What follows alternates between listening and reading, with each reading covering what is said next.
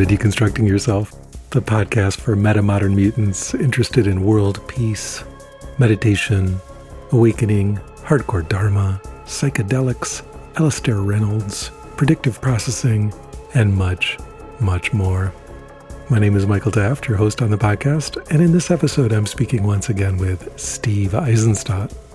Stephen Aizenstat, PhD, is the founder of Pacifica Graduate Institute and the Academy of Imaginal Arts and Sciences. He is a world renowned professor of depth psychology, an imagination specialist, and has collaborated with many notable masters in the field of depth psychology, including Joseph Campbell, James Hillman, Marion Woodman, and Robert Johnson. And now, without further ado, I give you the episode that I call The Power of the Imaginal with Stephen Aizenstat.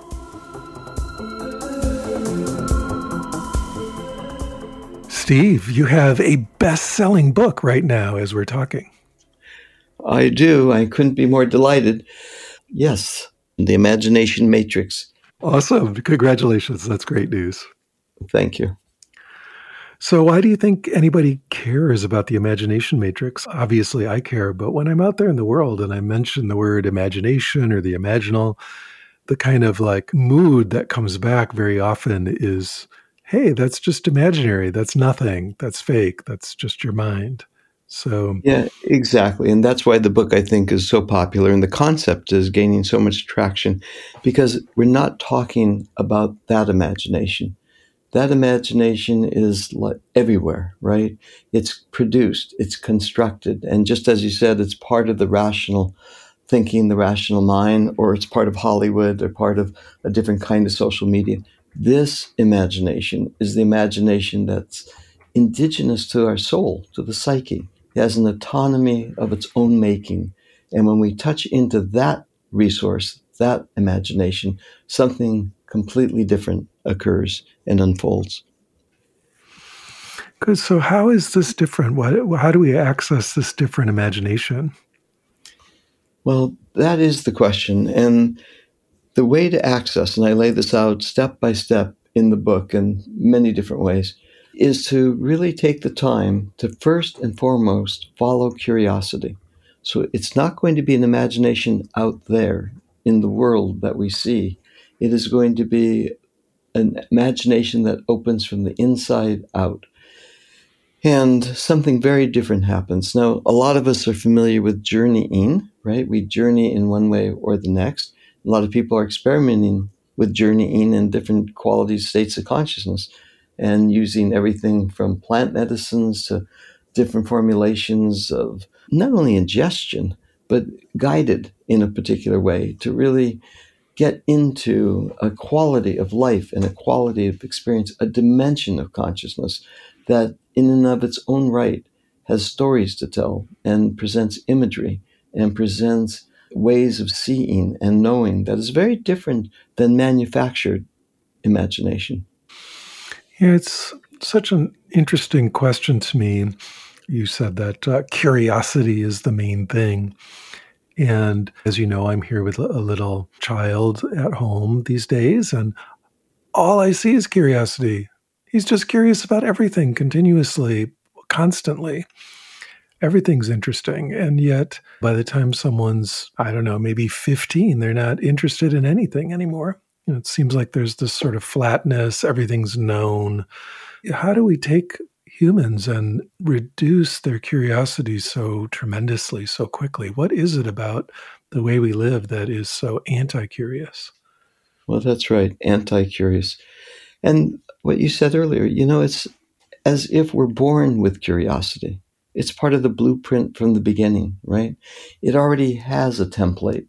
We are involved in the world in a very curious way. As you suggested, we come in as children. And as child, it's a way of being, it's a way of evolving and supporting ourselves. And when curiosity opens, oh my goodness, not only am I perceiving the world differently, but also I'm engaged with different images and entities and landscapes illuminate. You know, it's, it's a very different way. And then something happens. You're right, so right. Then something happens. And I think it begins around four or five years old. You're still there just a bit. You're now beginning to become socialized.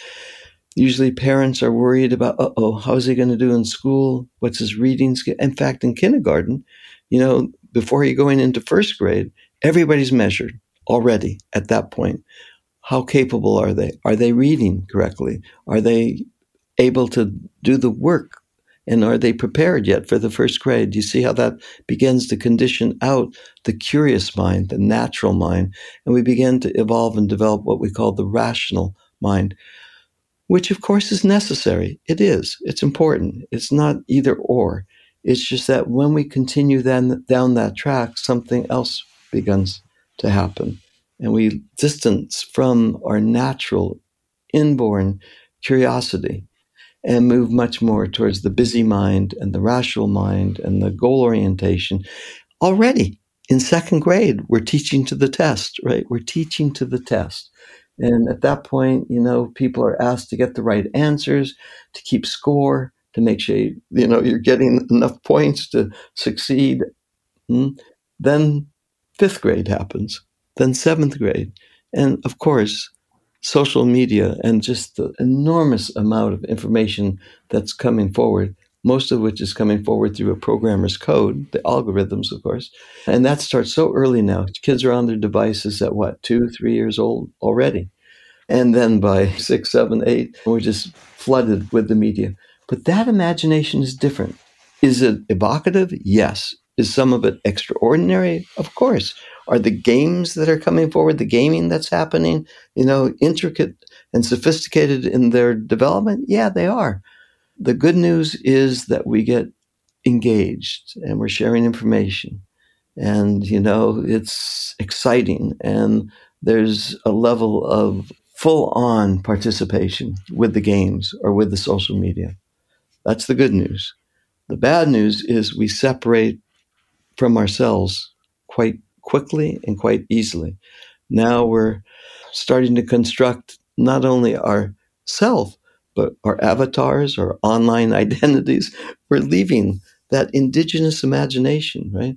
That imaginal capacity that we are born with gives way now to a different kind of intelligence, a different way of being and participating in the world. Now, I travel a lot. And in fact, I'm just going back to China in a month or so. And there, the amount of time spent in the machine and on the machine or the device is profound. It's really not helping because at 16, people are beginning to experience the distance between relating to self and other. In fact, this is going to be so interesting. So listen to this. I found it almost unbelievable, actually, that in China now, one of the crises, the big crisis, is that people are not connecting with each other in intimate relationships. So yeah, I mean, you know, there's this amazing, amazing motivation to go to school, to get into the university, to really do well, and everything's oriented towards that. But with the amount of social media that's happening, is libido sexuality, right? The capacity to be in a relationship with another person is on an amazing decline.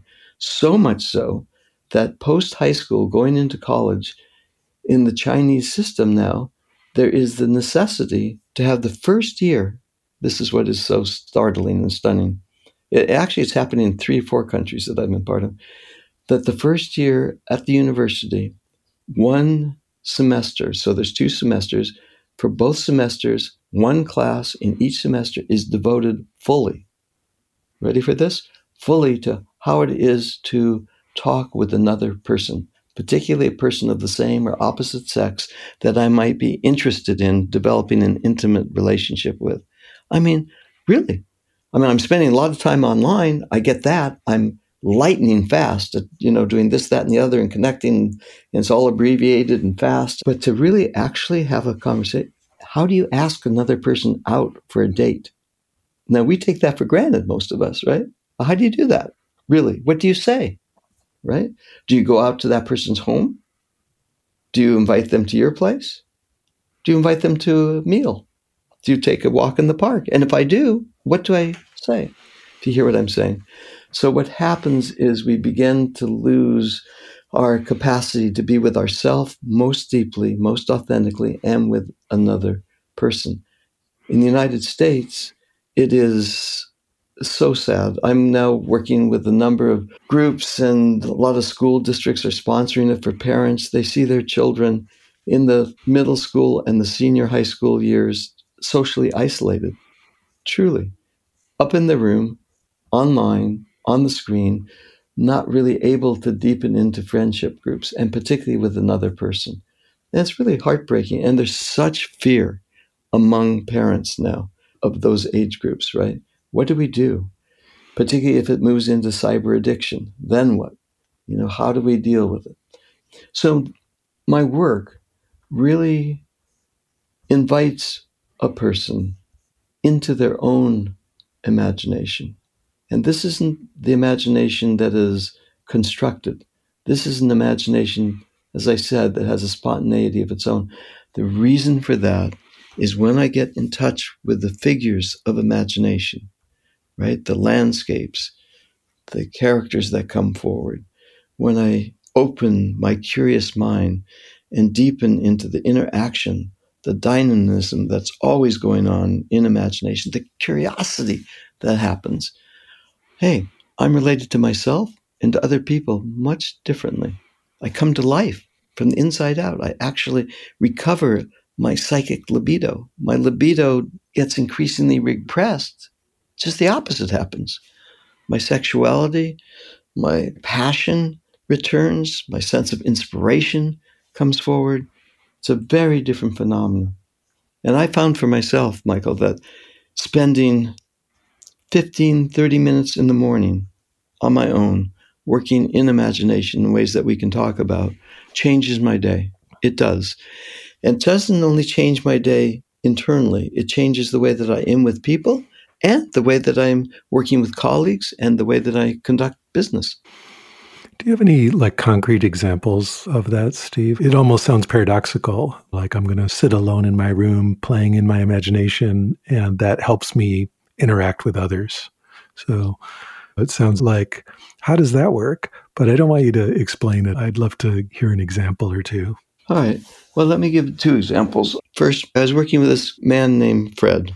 Okay. And he came to one of the workshops that I was offering, and he was doing fine in life, kind of.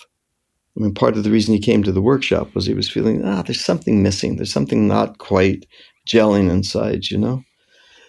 And he was a contractor. So he had a group of people that he supervised and he worked with. He had his own company, even. And they were doing well. And he was pleased, right? He was providing for himself, for his family. It was work that he liked he enjoyed, he was good at, but something was missing, right? It was as if he's going to work every day, supervising others, doing the task at hand. Life was moving along, but something wasn't right. So I suggested two things. One, Fred, hey, what would happen each morning if you did a simple exercise, which I can share with you in a moment, but let's not make it complicated. The exercise for him was, you know, during the day, start with just really bringing your curiosity forward. In other words, notice in your home place when you look around, but not with the tasks of the day or the to do list. We just open a wider vision and look about what captivates your interest, your curiosity.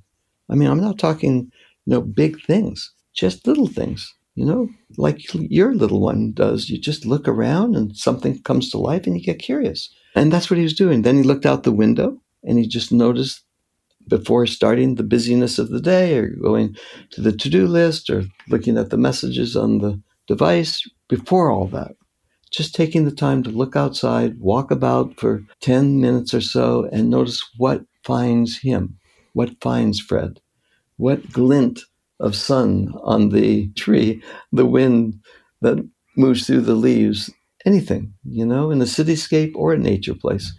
What captivates your interest? And just be there. Just hang out there. And we're not talking long time 10, 15 minutes or so. All right. Now I'm in a different place. I'm in a different attitude. I'm in a different quality of experience and consciousness. Then I asked Fred to do is now during your day, just take a pad, either a device and or a little journal, and notice what comes forward. You know, what hints present themselves? What in the world evokes your or captivates your curiosity?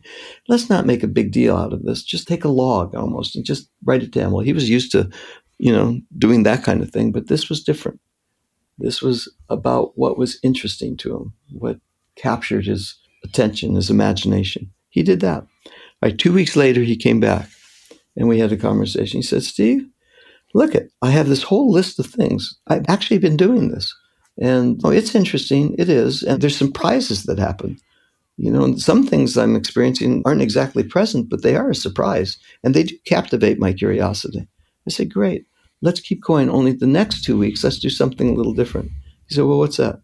Well, as you're doing this and you're putting these things down on your page in the log, if certain things begin to find each other, in other words, we're talking about the different patterns, the web that's beginning to happen. What are you seeing in terms of the background that's now becoming foreground in terms of the connectivity? So he did that. And then he came back the last time, another two weeks later. And then there was something that was really, really a game changer for him. He said, Whoa, you know, I thought this exercise was kind of, I don't know, I hate to say it, but a little simple minded at the beginning. But as I've gone on, something's awakening inside. I mean, I'm just feeling the actuality that I am really kind of bored in life right at the moment. I don't feel a sense of inspiration. I don't feel any kind of calling. I don't. And this exercise, I'm just feeling something beginning to move deep inside. I said, "Well, what's that? Let's let's look even more fully." And what we did is we sat, and he then started to connect the dots. Really, he just started to put one hint after the next together and started to create a bit of a mosaic. And then I suggest, hey, let's use colors now and just kind of, you know, really open this up. And of course, it's something he knew. He know how to do this. He does, right? He's a contractor. He knows how to put things together and put things in order and create things and all like that. He called me a month later and he said, You know what? I have to thank you. I said, well, What's that about? Well, there's something really important that's happening in my life. Yeah, I know. My business is going well. I like it. But there's something else that's moving forward. I said, Well, what's that? So I just remembered in doing all this when I was in middle school and I took a wood shop. He told me, a wood shop, right? And I loved it. I loved it. I think that's kind of what got me into being a contractor anyway back then, but it was different because I was creating with my own hands. I was creating different pieces of this and that. And he said, I'm missing something. I'm doing so much in orchestrating the work for others and talking with customers and all that kind of thing. I've really forgotten my love, you know, my true calling, my heart. I'm really forgetting my craft, my artistry. And I have to share with you what happens with Fred.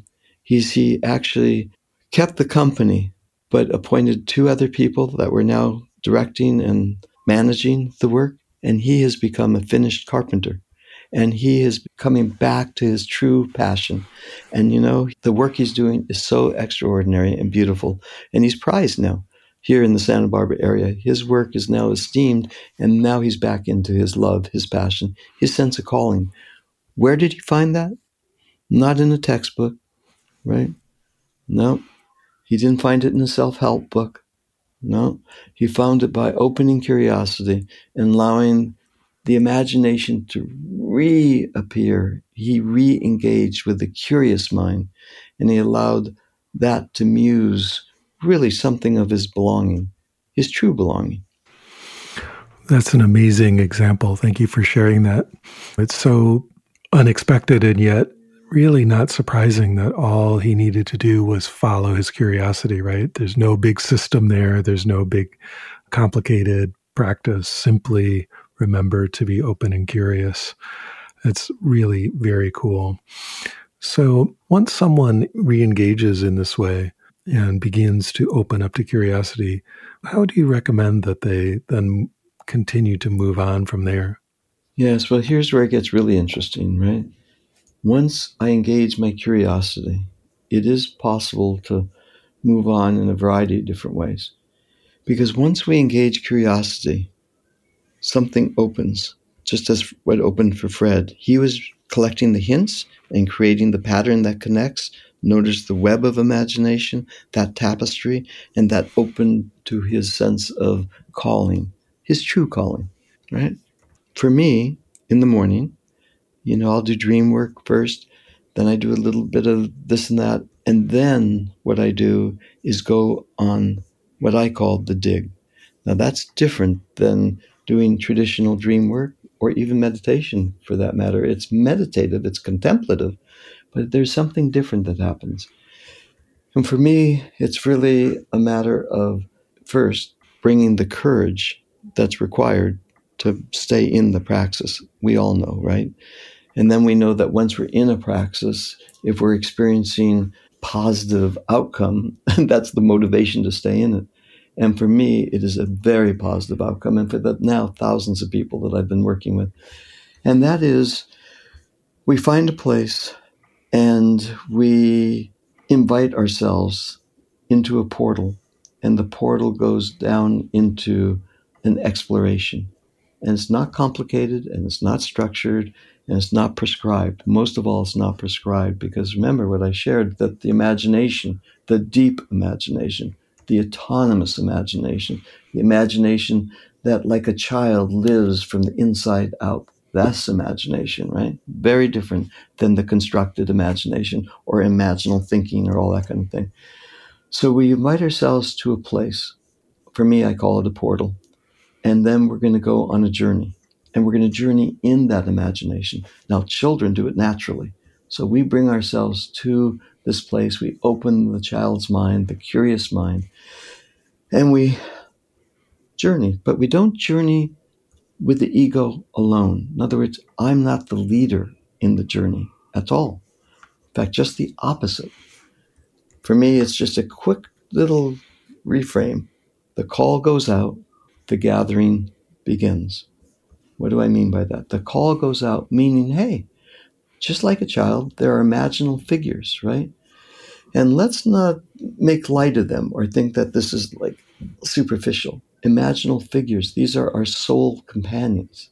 These are the figures that are so important to us.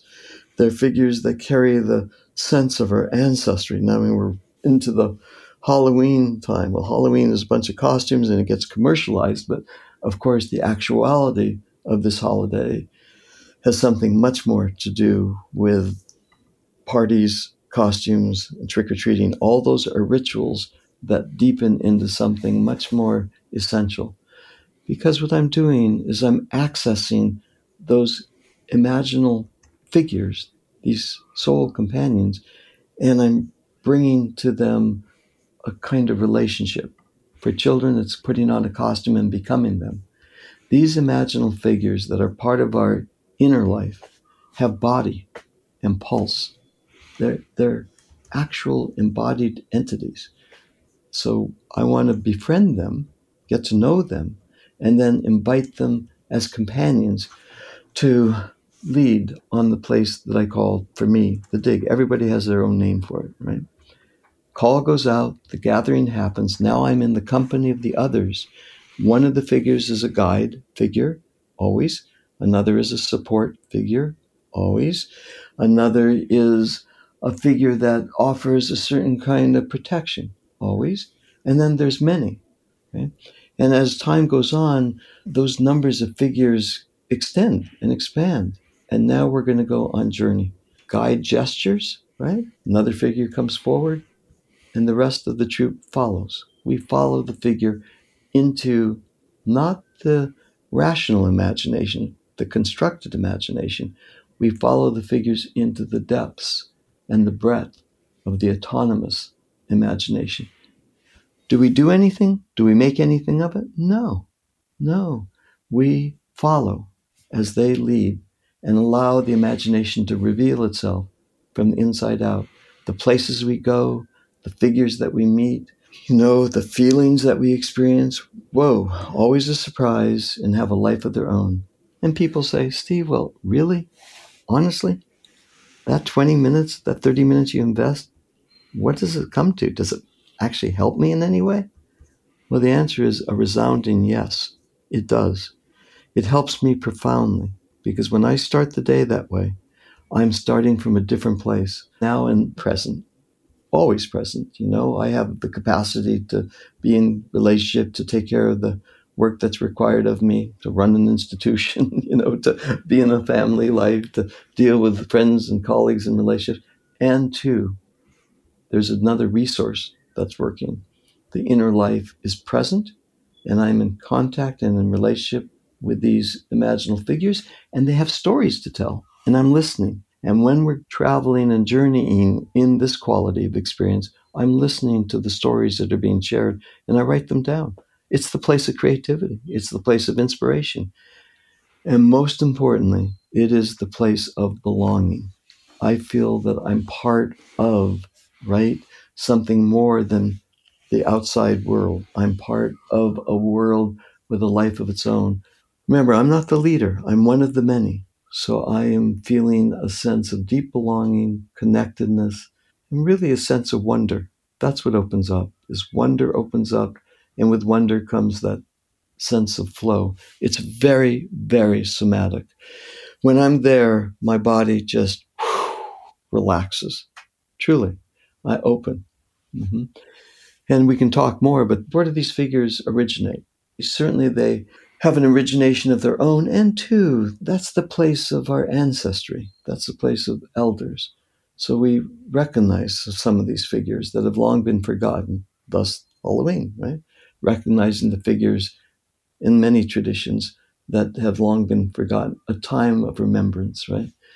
Also, they have a life of their own and they present, they pick up characteristics of certain animals, certain moods, you know, certain experiences that we've had in our life. They appear as these figures, these entities. So I really get to know them in the company of their presence, have a sense of belonging. I feel resourced differently.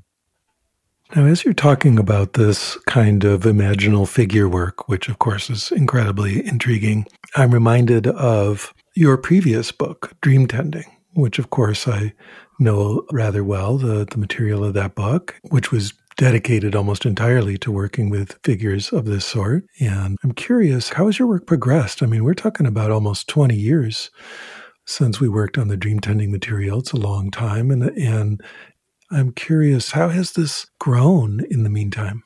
It really has, right? All the work through the decades now of working with people and dream, working my own dream, has evolved. That was the push that came through. So, working with dreams as you remember, obviously, we worked on it really um, for many, many weeks, months, even years. You know, we connect with the figures of dreams and the landscapes and the feelings that are in dreams, the actions of dreams. We do. And we allow the dreams to come forward. And we do the three processes that I've described again and again.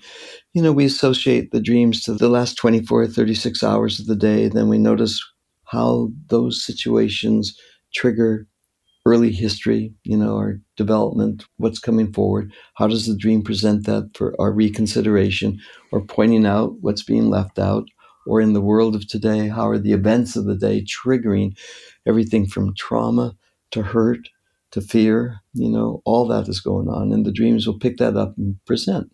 And then we have the ability to associate to the different images in relation to those contexts. And there's forever information, offering warnings, offering new possibilities, you know, offering a reminder for the need of expression. And then, of course, in dream work, we take it the next step, which has to do with noticing how those images and the stories that are coming forward have mythological or archetypal reference, right? What mythic motifs through literature or story get evoked? And then we get to know those stories, right? Work of amplifying, amplification in the collective psyche, the human, collective human experience, and read in and really involve ourselves in those teaching stories for guidance, for collective knowledge, and so on.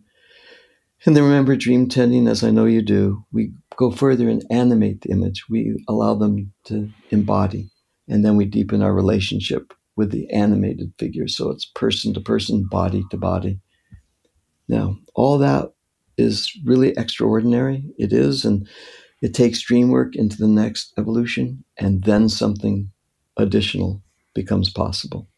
Additional. Over these last number of years, I've noticed that the work that we do in dream is a beginning place. Every dream comes with something more than what I've just said. And that has to do with that each dream offers a portal. I was just working with somebody, what, two days ago. In the dream that visited for her, there was a house, right? And there was an intruder, which is, you know, one of the themes in the world today. An intruder happens, there's threat going on. She's afraid. So many people are afraid of intrusion or all the forces that are at work in the world that are frightening and not only intrusive, but aggressive, challenging. And she was in the house and she noticed, you know, that there was a monster somewhere in the house. In this instance, it was a monster depicted by a, a person that looked very, very threatening. We worked with the dream and did all the things that I just shared, and that was great. Then she noticed something else. In the dream, in the back, almost, you know, inconspicuous at first reading, at first telling, but there was this room that she had never been in. Okay, you know, I'm scared. I'm frightened. I ain't going into another room. I don't know what I'm going to find there. It might be more monsters. But she had her support figures with her, right? She did, because each dream provides the threat, and nine out of 10 times offers something of support as well. So we identified the support figures and opened that door and went into that room. Now we're into someplace different. Now, what I just shared can happen in a hundred different ways every dream provides when we look with curious eyes, right?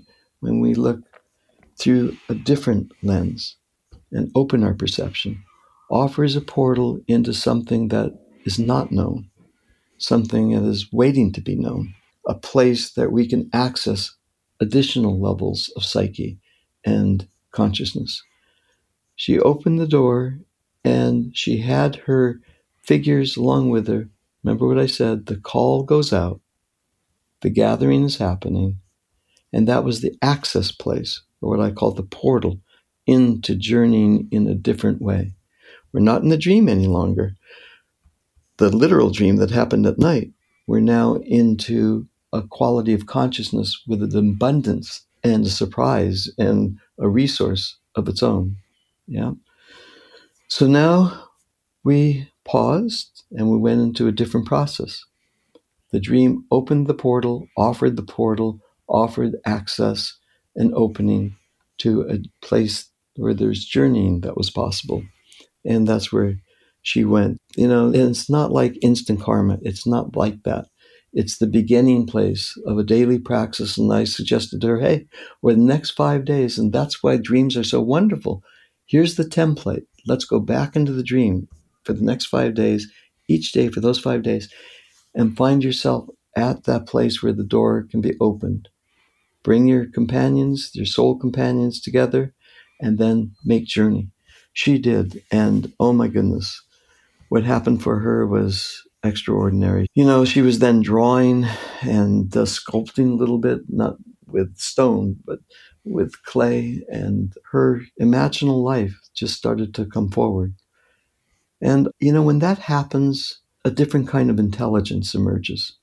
It is. There's what I call imaginal intelligence, and not that thin imaginal or constructed imaginal or the fantasy imaginal. No, something connected more deeply. I mean, we know this place, right? We all have different kinds of imagine of intelligence. We have IQ, intellectual intelligence, now emotional intelligence, now artificial intelligence, all kinds of intelligence. But something different happens here imaginal intelligence. And when that opens up, something quite profound happens. And if you're interested, I'll share with you because I've just been doing research, qualitative and quantitative, on the value of imaginal intelligence in a person's life. I would love to hear that. Okay, well, we can measure it now. You know, we can measure it. So here's a story I'll share with you. I knew that something deep was happening inside of me, something different was happening, the quality of my life was changing. I had firsthand information that the many, many people, hundreds of people, many more than that actually, that I've been working with in this way, there's a shift that occurs. And so I wanted to notice even more clearly and more particularly what shift is happening. And of course, in the world of today, it's not difficult, almost off the shelf. We can measure brain wave activity. And you know, when we're the alpha state, you know, one thing is happening. You know, it's a little more adrenaline uh, motivated. You know, the thinking mind is more activated, and on and on it goes. When we go into a different quality of consciousness, theta, then there's something different that occurs. And we know that. And you, Michael, I'm sure you know, in meditation, part of getting into the theta states, we quiet down. So many meta studies and research suggest now in theta, creativity opens a little more fully. There's access to a different way of being in soma, in the body. Theta brings a different kind of ease and different kind of creative impulse. And so now we go and we can measure that. For me, I went to this place, scientific neurodiversity, it's called divergence. And they, working with neuroscience, and you put on a crown, just apparatus that you put on the head, and it measure brain waves. And if you quiet your mind, and, and they designed it particularly for meditation, because you can bring meditation into clinical work now, as you know more than anybody, and you can help people quiet down. And if you're in that place, you're not anxious and you're not as depressed, you're not as agitated. Something really much more fully settles. Well, I thought to myself, yes, I know that. But what about if you're in this process of journeying in imagination? It's not empty mind or quiet mind not that.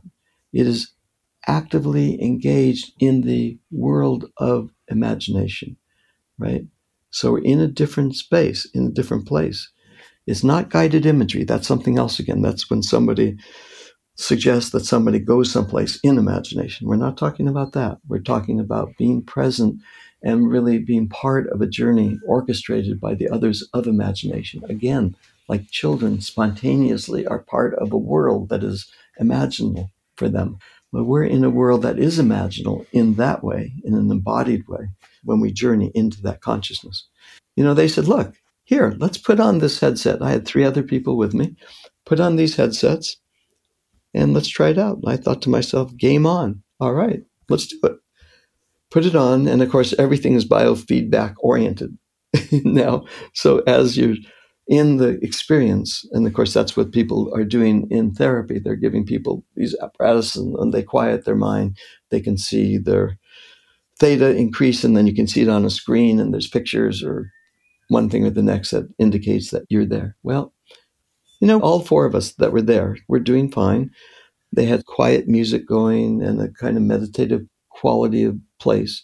And we were able to go into theta and we could feel it. And we had a reading. We were increasing theta, decreasing alpha. It's called the crossover place, where you cross over from alpha primarily to theta mostly. So then I thought, here we go.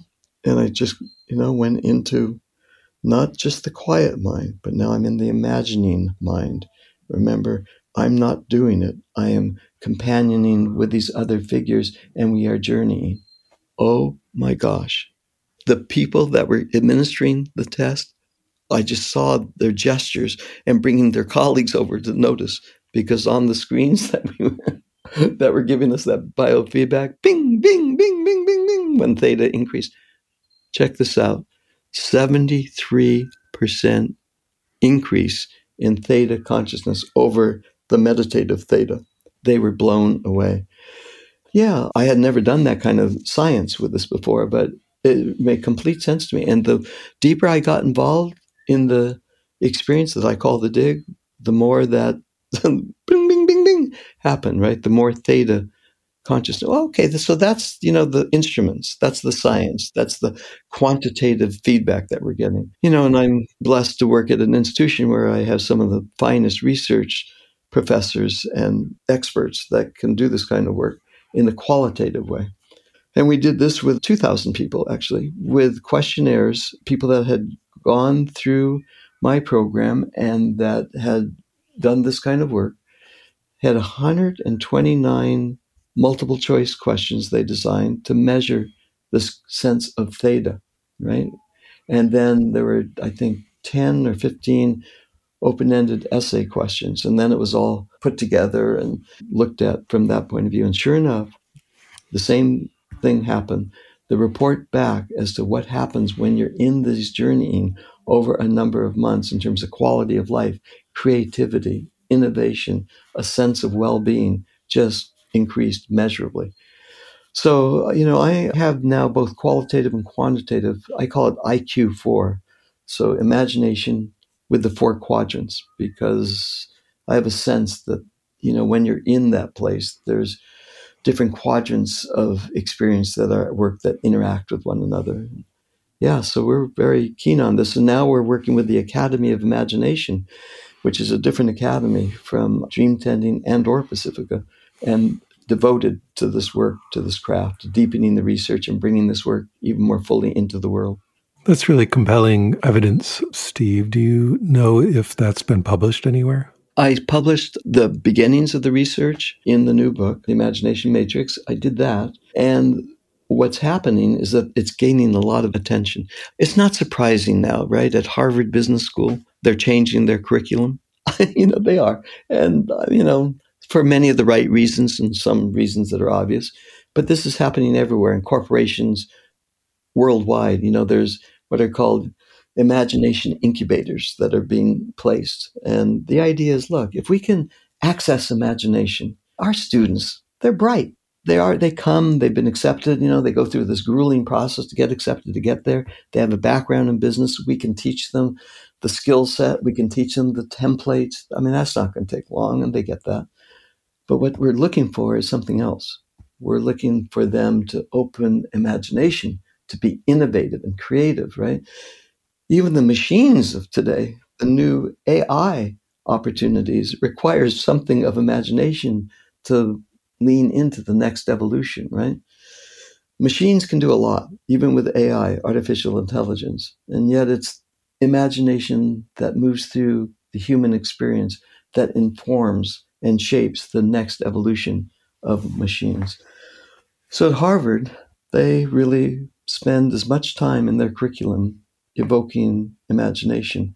And of course, I said, remember that there's a variety of reasons for that. Of course, one reason is the competitive edge, right? You're now in a marketplace competing with all kinds of other businesses, and, you know you need to engage with others that are imaginative, and also engage with yourself to allow the next invention or next possibility to come forward. I mean, it was Einstein, right? That famous quote that's worldwide now that you know they asked again and again, "Hey, you know, how is it that you know relativity theory?" He said, "No, it's not about knowledge. There's so much knowledge. It's imagination that makes all the difference. I access something in addition to knowledge. I access imagination, and that's where the breakthrough experiences come forward. So that's on a bigger level, but in a personal level, the same is true, right? Fulfilling my sense of authentic calling. God, when we're divorced from that, we feel so split off, you know, it's hard. I mean, we can do it. We are asked to do it. We're asked to manage our lives. But then, you know, when we're compensating or not fully engaged, then afflictions start happening, physical and psychological. And it's just so energy expensive when we're following another script you know, the family script or the AI script or whatever script it is that we're into. But when we're connected more authentically to our sense of entelechy, a Greek word for that sense of calling, then something very different happens. Our health returns, our happiness comes forward, our well being. And we don't feel alone, we feel resourced. And that's what I find so important now with teenagers and young 20s, right? Actually, if you're interested, I'll, I'll, share another story that happened. I was working as a consultant for a tech group in the Valley, Silicon Valley. So I'm invited in. This is a marketing group. And these young people, meaning that in their early 20s to mid 20s, and they're just really good at what they're doing and smart. They've been trained in this since, you know, middle high school. And then there's a group of late 20s, early 30s that has some marketing experience in other companies. It's a whole vast field now, you know, that's really infused with all kinds of things from artificial intelligence to all kinds of computer programming. I mean, it's a whole gig. And they asked me in. The founder of the company, the CEO, and the leadership team asked me to come into this group. Now, do I know anything about online marketing? A little, like from one to 100, maybe 0.5. You know, that's what I know. But they didn't ask me for my expertise in that way. They have enough of that. They asked me to come in because they noticed something was going on with the company. I mean, this was an extremely successful company, but there was a lag that was happening. The people in the company were burning out. I mean, they were working really hard, which is what happens. And of course, in these kinds of companies, they're in cubicles for the most part, or, you know, when the pandemic hit, they're at home in their own cubicle. Either way, they're siloed, right? And also, there was something missing. The morale was down, and the creativity in the company wasn't engaged. Well, I came in and I offered some of what we're talking about. I offered access to the deep imagination. I offered three exercises that we did together. And we did going from focused eyes to peripheral eyes, bigger vision. We did a breathing exercise, did two exercises in curiosity, one of which I shared. We did another like that. And really gave people the opportunity. I was there for two nights, three days, gave people an opportunity to really live in imagination and then share what came forward with each other. Well, just that, to be in community, to share in creativity and imagination was a different place. Then something really interesting happened. When we went around in the group, and I said, Well, are there any questions or anything? It was uncanny. One person raised her hand and said, You know, I've been getting so depressed and so isolated that I just don't feel well anymore. I'm getting sick physically. Another person said, Oh my gosh, that's what's going on for me too. And then it was just person after person. They said, You know, just meeting this way and opening up this. The first woman said, You know what? It reminds me of what got me here from the beginning. I said, Well, what's that? When I was in high school, I loved the creativity of developing new things. And that was the key right there. And what we did next I said, you know, I'm going to invite everybody to take a moment, breathe, feet on the floor, body in the chair. Just get quiet mind now, quiet mind. And let's remember back what was it that brought you to this company from the beginning? I mean, really, truly. What was the excitement? Or what was it that, you know, really piqued your curiosity to come here? And one person after the next shared what it was that original impulse that really wasn't of the rational mind only. Yes, the need for a job and to make a salary, of course, yes. And in addition, there was something else. What was the pull?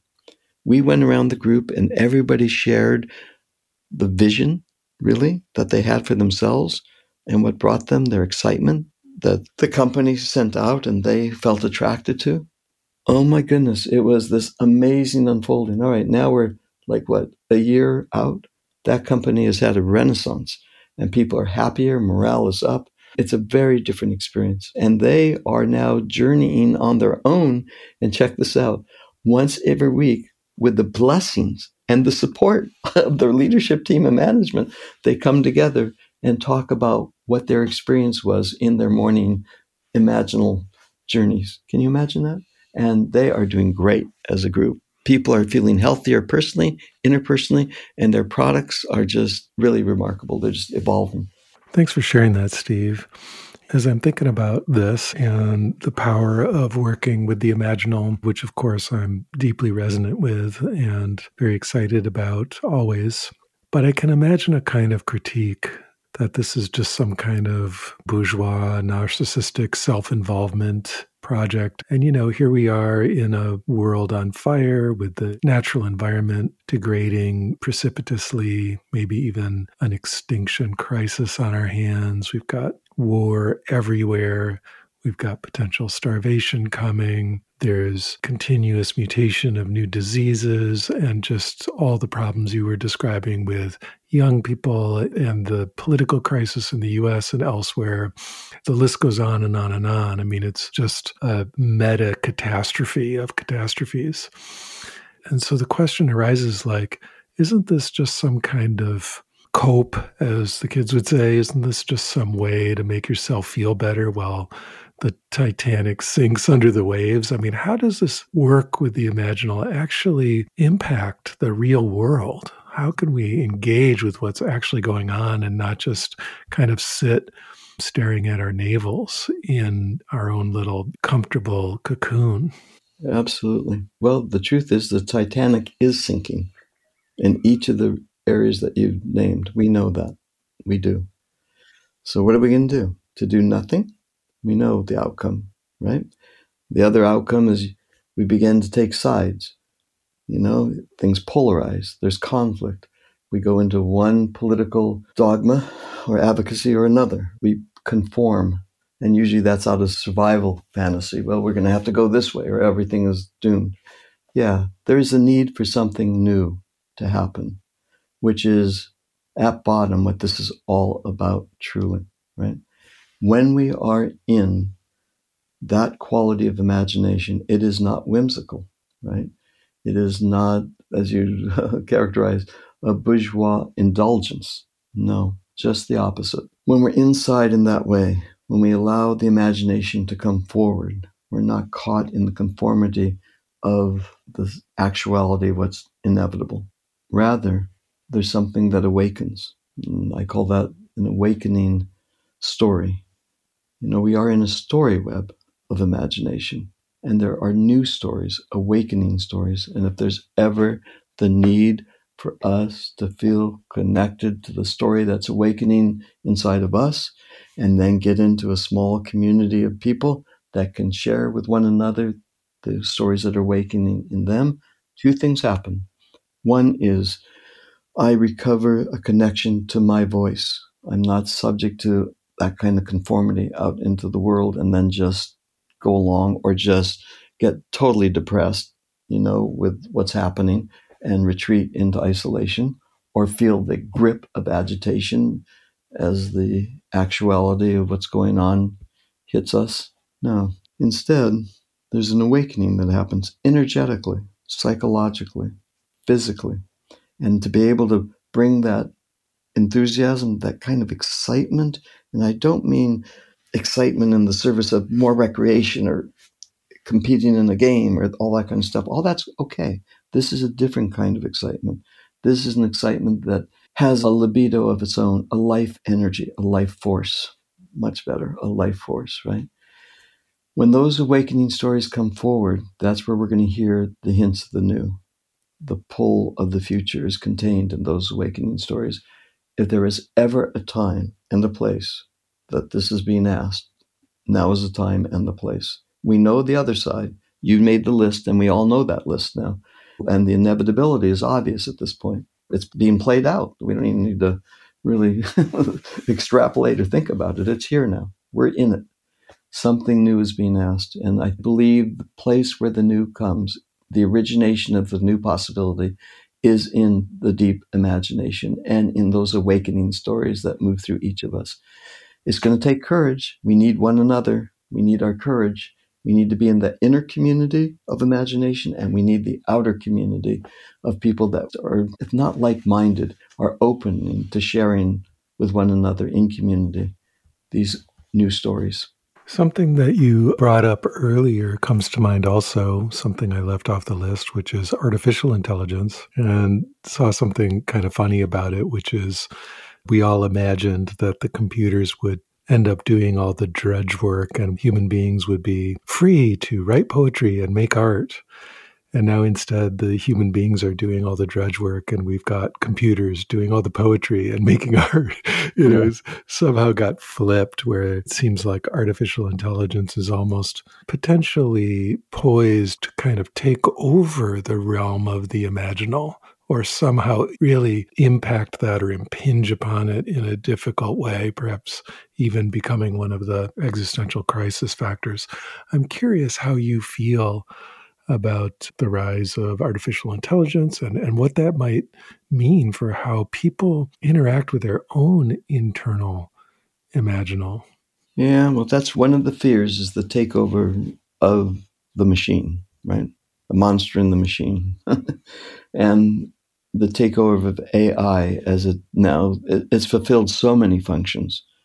So you know now, as all the sci-fi from decades ago has predicted, does it even take over imagination? AI does it dream for us? You know, and as that happens, where am I in all of it? So I believe that we have to create a relationship with AI. We do. A relationship that's different than submitting to the takeover of AI, particularly with children because they're being raised on AI. Unlike some of my colleagues, I'm not oppositional to AI. I mean, I know in the Valley, one of the things I discovered is that a lot of the people that are working in the big companies that are really doing a lot of that work, they hire what we would call caregivers or nannies, right? Or pairs that come to their household. They make sure that their kids, and these people are trained in helping the child get off of their devices, off of their machines, and go on nature hikes and go on things like that, just to make sure that there's still a connection to the rhythms of the natural world, right? That the regenerativity of earth, that possibility. And then I'm also aware that in corporations, tech corps, because I was working there and also in Santa Monica, there is this move towards bringing the world outside into the corporate life so that there's at least remembrance of the rhythms of nature and the abundance of that intelligence as well. For me, though, we have to cultivate a co relationship with AI. I mean, you know, honestly, how would I get from one place to the next place? I guess I could. I used to. But without Google Maps, given the complications of the world, it's hard for me, right? So I use AI a lot at that primitive level. But now it's getting so increasingly sophisticated, as you shared, that it's really verging on full on takeover. And that's frightening for people because they feel they're losing their sense of self. And then there's a sense of, well, okay, this is kind of cool. This is great. But then, as I said earlier, losing the sense of connection to self and to other in a more human generative way. So for me, it's a question of how do you evolve the co creation the co-creative relationship with it. And let me just share another quick story. My wife and I just were at our oldest son grandchildren. So these are two little ones, four years old, three and a half years old, and the little boy is five and a half years old, five and three quarters to be accurate. And, you know, they like to see it. Grandma, grandpa, they love it, right? They see us come over and they give us big hugs, and we have a beautiful relationship with them. And of course, our son and his wife, they're happy as can be because they get to go out and have some, you know, couples time, right? So we're with them. And I look to my wife and she looks back to me. And sure enough, like 30 minutes there, and they're both gone. We don't see them. What happened? Where are they? Where did they disappear to?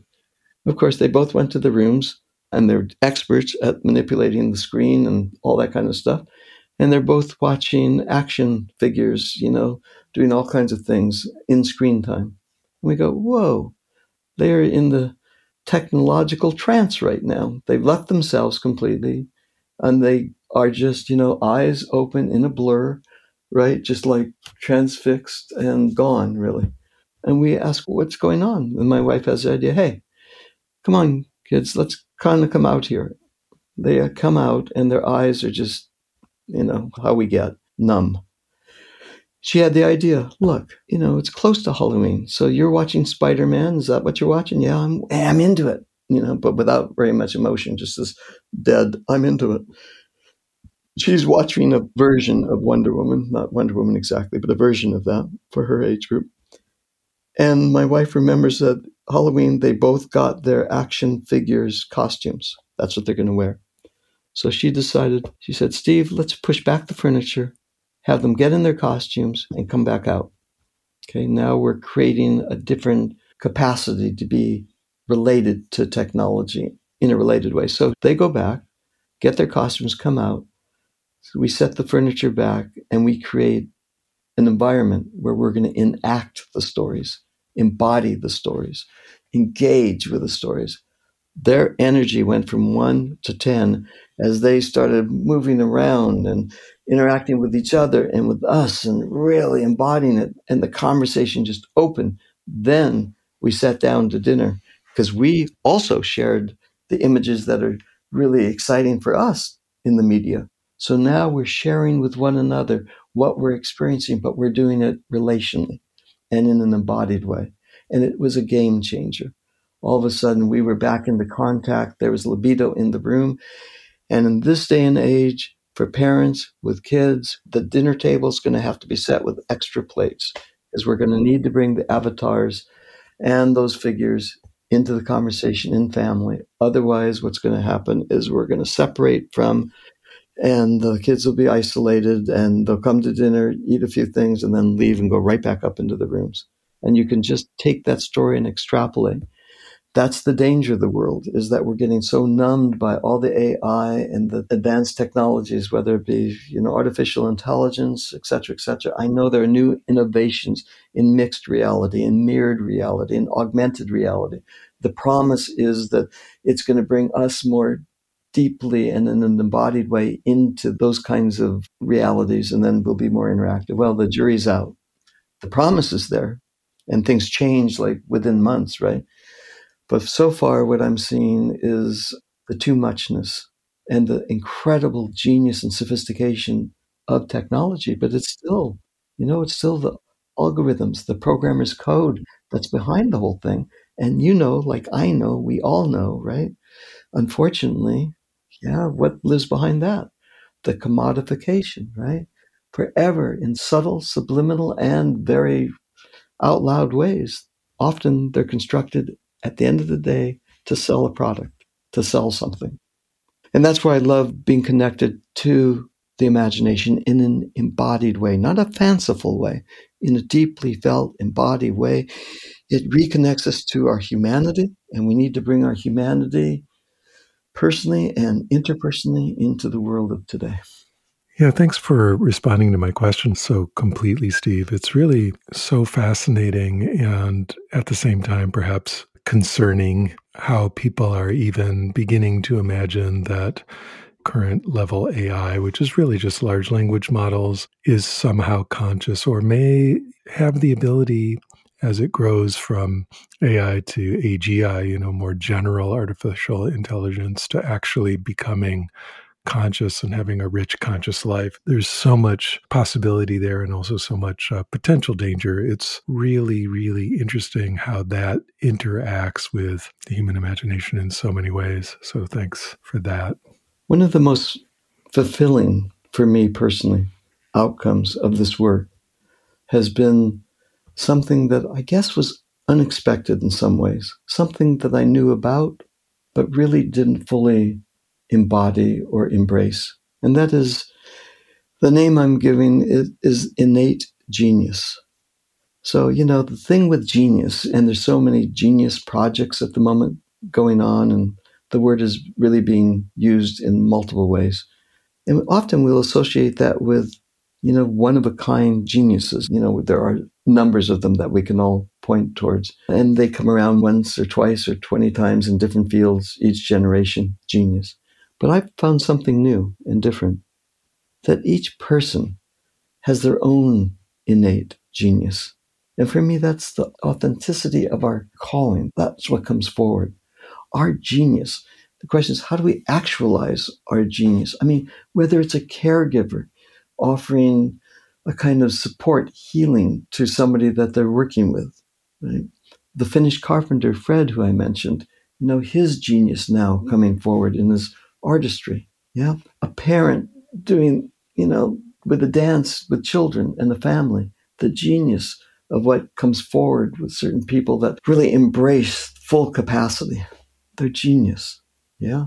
And the list goes on and on. And each of us, each of us truly has access to our particular personal innate genius.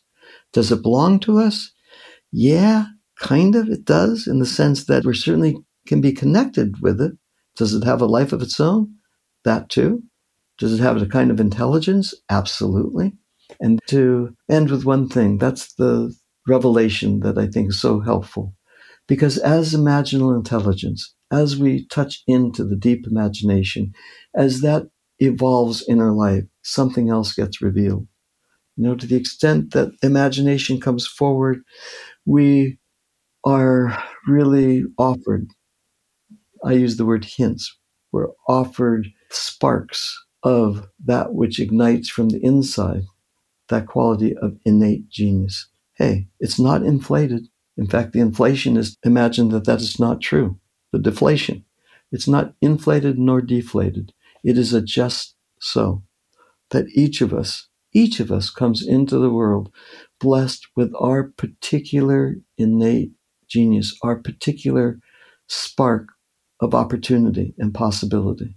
That's what we're here in large way to really uh, what to support to cultivate so for me i think in big part you know to the extent that i personally and others that i'm working with really involve myself with the exploration of the deep psyche you know the exploration of imagination authentic imagination really get a sense of my becoming the capacity of what I can gift back into myself, and more importantly, and as importantly, into the world.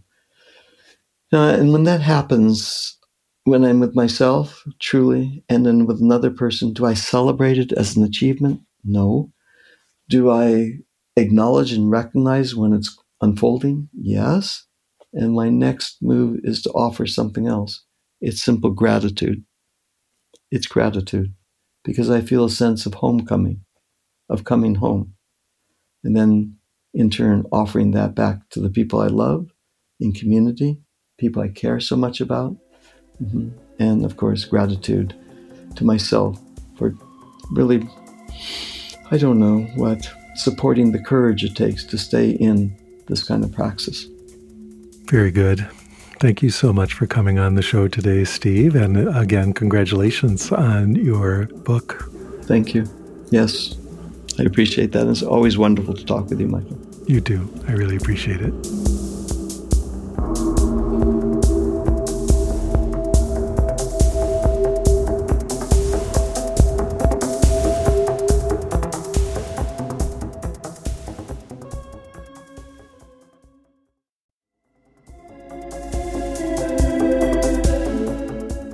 That's it for this episode of Deconstructing Yourself. I'd like to let you know about an upcoming retreat with me this summer in Costa Rica. From August 3rd to the 10th, we will come together to focus on non dual meditation practice with a particular theme of embodiment of awakening in meditation and in life. For seven days, I'll be giving non dual meditation teachings, practices, and guided meditations, as well as personal meditation instruction to each member of the group.